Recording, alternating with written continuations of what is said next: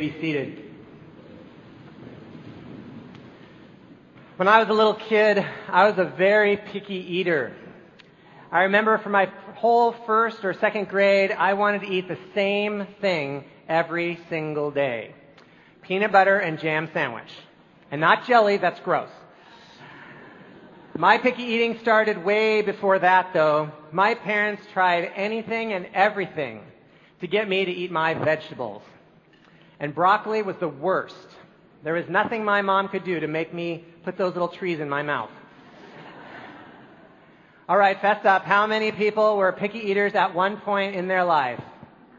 All right, very good. Picky eaters unite. Uh, I eat everything now, but well, finally, mom takes me to the pediatrician. A doctor will resolve this major dinner time confrontation. So she sits me down in this little room. And the doctor comes in and she says, he won't eat his vegetables. Isn't that going to like stunt his growth or make him sick, like scurvy or something? And uh, the doctor looked at me, looked at my my uh, mom, and said, "It's not worth fighting for." Yes. I love that. He told me to eat fruit, no problem. And he told my mom to pick her battles carefully. As I grew up, I would hear my mom and dad deciding what battles were worth fighting for. And my whole family has been very grateful for that doctor's wise advice.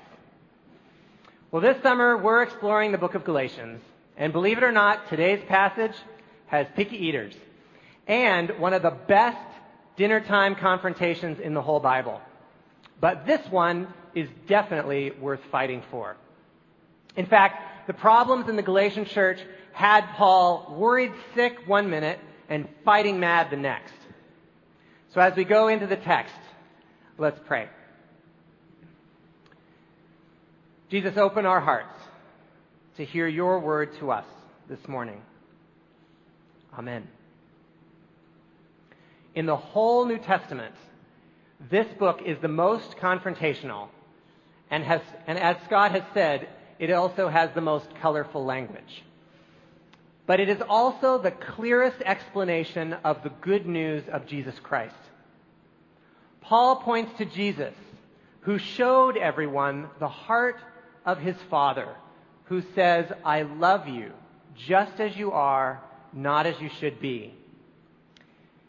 Then he called people to follow him, to follow a new way centered in himself, in Jesus. And then he died for them. Because of Jesus' victory in the cross and resurrection, we don't have to earn or prove anything. Paul says we are loved and accepted unconditionally by God. In this series, Scott's talked about the salvation equation. Salvation equals Christ plus nothing. All who put their faith in Christ are saved. Period. That's grace, and it brings freedom. Well, Paul keeps emphasizing grace because it's so opposite to the messages that we receive in our culture. We're told you have to perform, achieve, earn your own way, and then maybe others will accept you, respect you, love you. And those messages of ungrace that we hear every day are the same ones Paul was attacking in the Galatian church. In fact, Paul had been defending grace ever since he first tasted it himself. So Paul recounts one of his best war stories. It happened early on in the great city of Antioch. It pitted apostle versus apostle, and we might call it the gospel smackdown. Here's the scene. There are three groups of Christians in this story. The first group are the Jewish Christians. I call these people the lifers.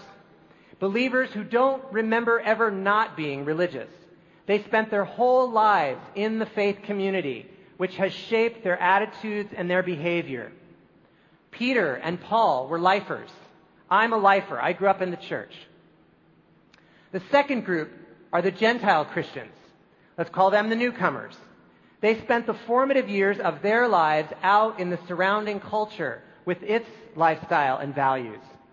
Coming into the church as an adult, They weren't raised in it. Scott Dudley would be an example of a newcomer. He's been around the church a while now, but he made an adult decision to follow Jesus.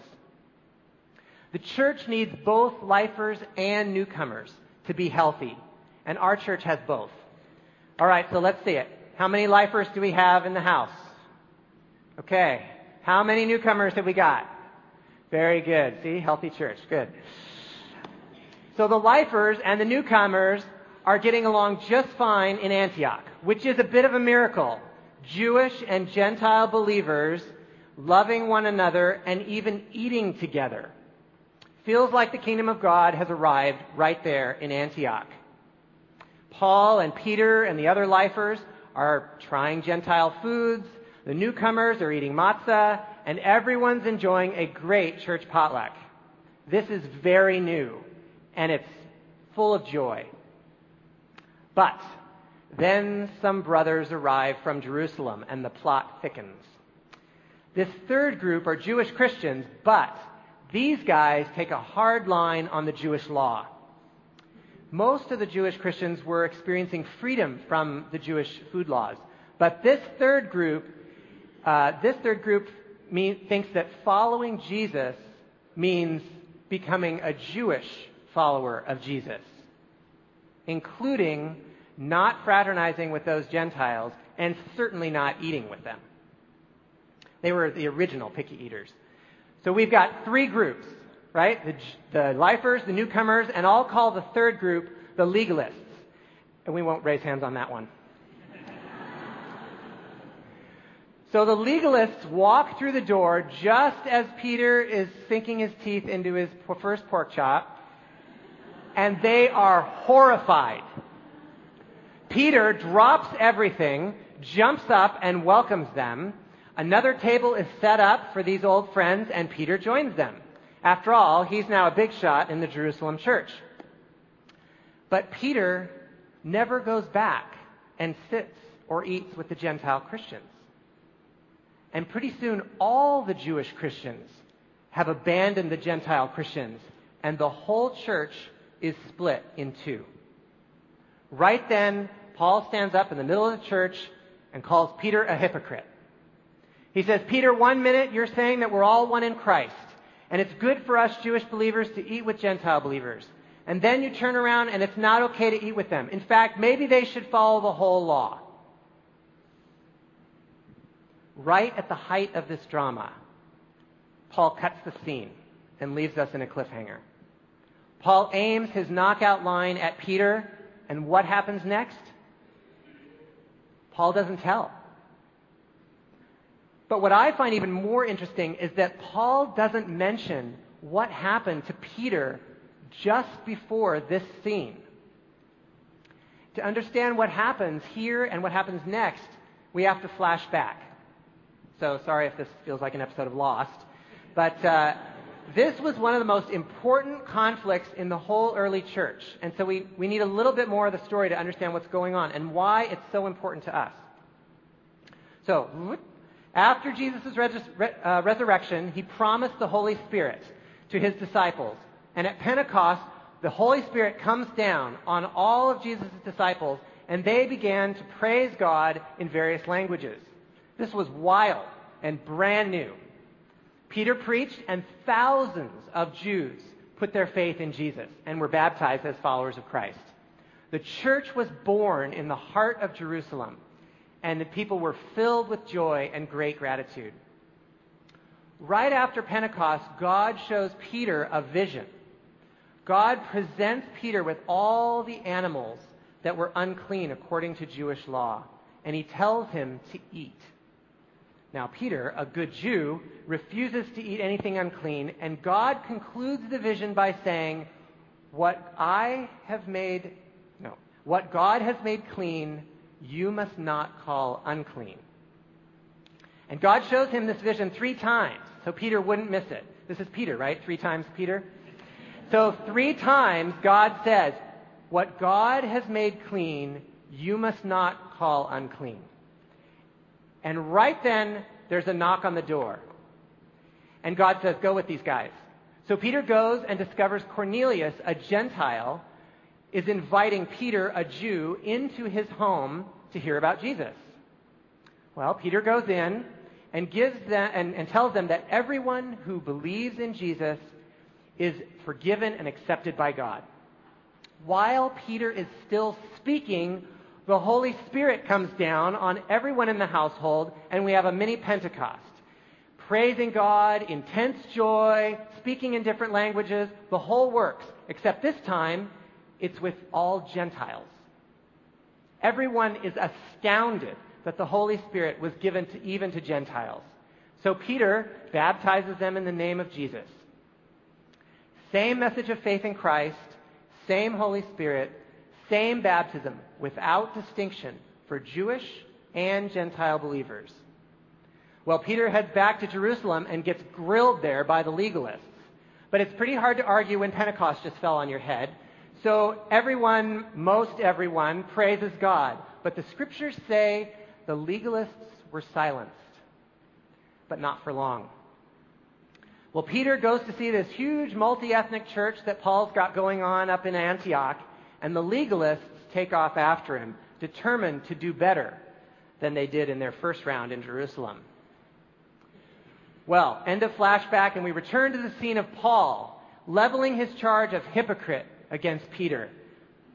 Here's Paul fighting to protect this fledgling church that's trying to figure out how to follow Jesus in unity despite their many differences.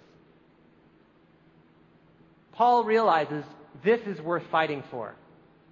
This isn't about picky eaters. The Holy Spirit is creating a brand new community, and it's worth fighting for. Legalism is a double threat and must be resisted in Jerusalem and then in Antioch, and now those legalists have shown up again in Galatia. So, what exactly is the threat? First, legalism denies the gospel of grace. Legalism adds to the salvation equation. Instead of Jesus plus nothing, legalism says salvation equals Jesus plus food laws and circumcision or the whole Jewish legal system. Instead of saying follow Jesus, period, legalism says follow Jesus and follow our rules. If you do, then you're okay. That's why legalism tears the heart out of the gospel. We don't earn God's acceptance. It's a free gift of God's love, thanks to Jesus. Maybe your relationships, maybe your relationship with Jesus has been warped by legalistic Christians. This threat is alive and well for us today, just as it was for the first Christians. I've heard from lots of people that even though now they believe in the true gospel, the repeating tapes of ungrace that they've heard continue to plague them. Maybe you've heard those voices. You're not good enough. You don't fit in with real Christians. You need to stop doing this or start doing that. Then maybe you could make the cut. Try harder. Do better. The voice of the accuser can go deep. And over time, we can develop patterns of ungrace.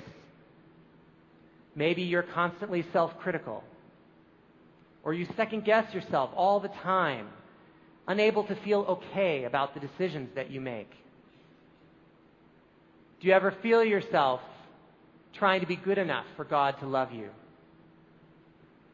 If I don't fundamentally believe that God loves me, then I am not okay. I am not secure, and I become filled with fear and anxiety and the need to please others. The Bible says Peter gave in to this fear and his need to be accepted by these legalists. The first threat of legalism is that it denies the gospel of grace. It denies the true relationship between me and God. The second threat of legalism is that it denies the unity of Christ's body.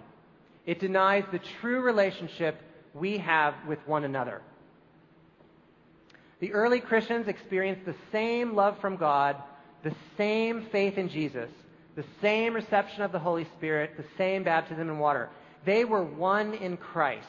And they began to see that there really was no Jew or Gentile, male or female, slave or free in God's eyes. We are all equally adopted as God's children. There are no second class kids. But in this situation, Peter abandons his Gentile brothers and sisters. Have you ever abandoned someone because they didn't meet your expectations? Someone hurt you or messed up somehow and you cut them off? They were so, maybe they were so different from you that you just withdrew and left them to their themselves. After all, they probably enjoy their own kind better anyway. That is a lie of the devil, and it flies in the face of everything Jesus stands for love, grace, unity, forgiveness.